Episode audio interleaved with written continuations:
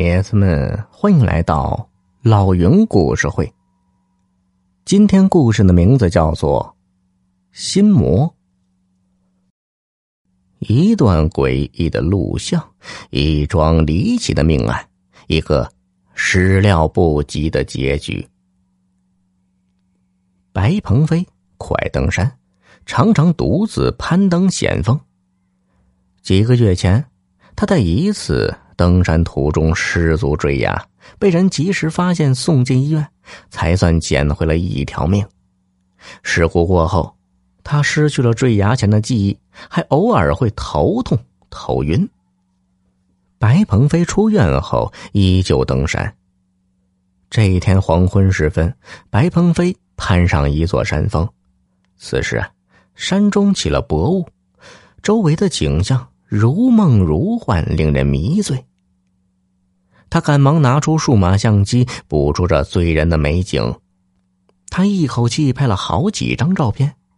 这时呢，远处一对年轻男女进入镜头，男的帅，女的美，亲昵的样子应该是一对情侣。但白鹏飞觉得呀，这位帅哥有些面熟，细想之下，却只感到阵阵头痛。他在山顶又待了一会儿，才开始返回，边走边翻看刚才拍的照片。当看完最后一张照片时，一段录像跳了出来。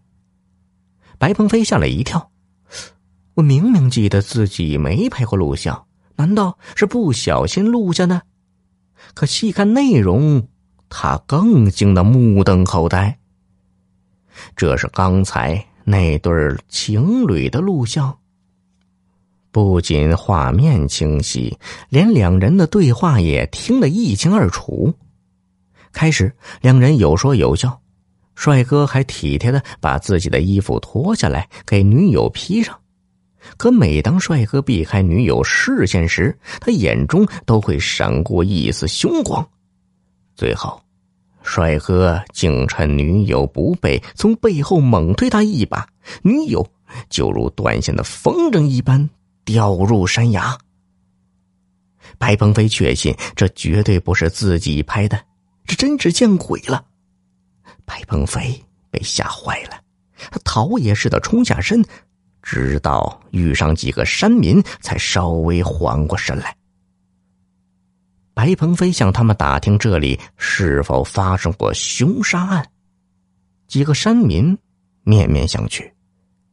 半晌，其中最年长的山民才回答说：“凶杀案倒没听过，不过前段时间有个年轻的姑娘从山下摔下来，哎呀，死的可惨了，哎呀。”可惜警方到现在也没查出来他究竟是怎么摔下来的。白鹏飞回到家，一遍遍的看着那段录像。半夜里，他做了一个奇怪的梦，在梦里呢，被推下山崖的女孩出现了，他要白鹏飞为自己主持公道，将害死他的那个人面兽心的家伙呀，给绳之以法。女孩告诉白鹏飞，男友想去追求市长的女儿，他为了彻底摆脱自己，才下的毒手。女孩不想便宜这个坏蛋，所以这才还原了那段录像，要白鹏飞去为他讨回公道。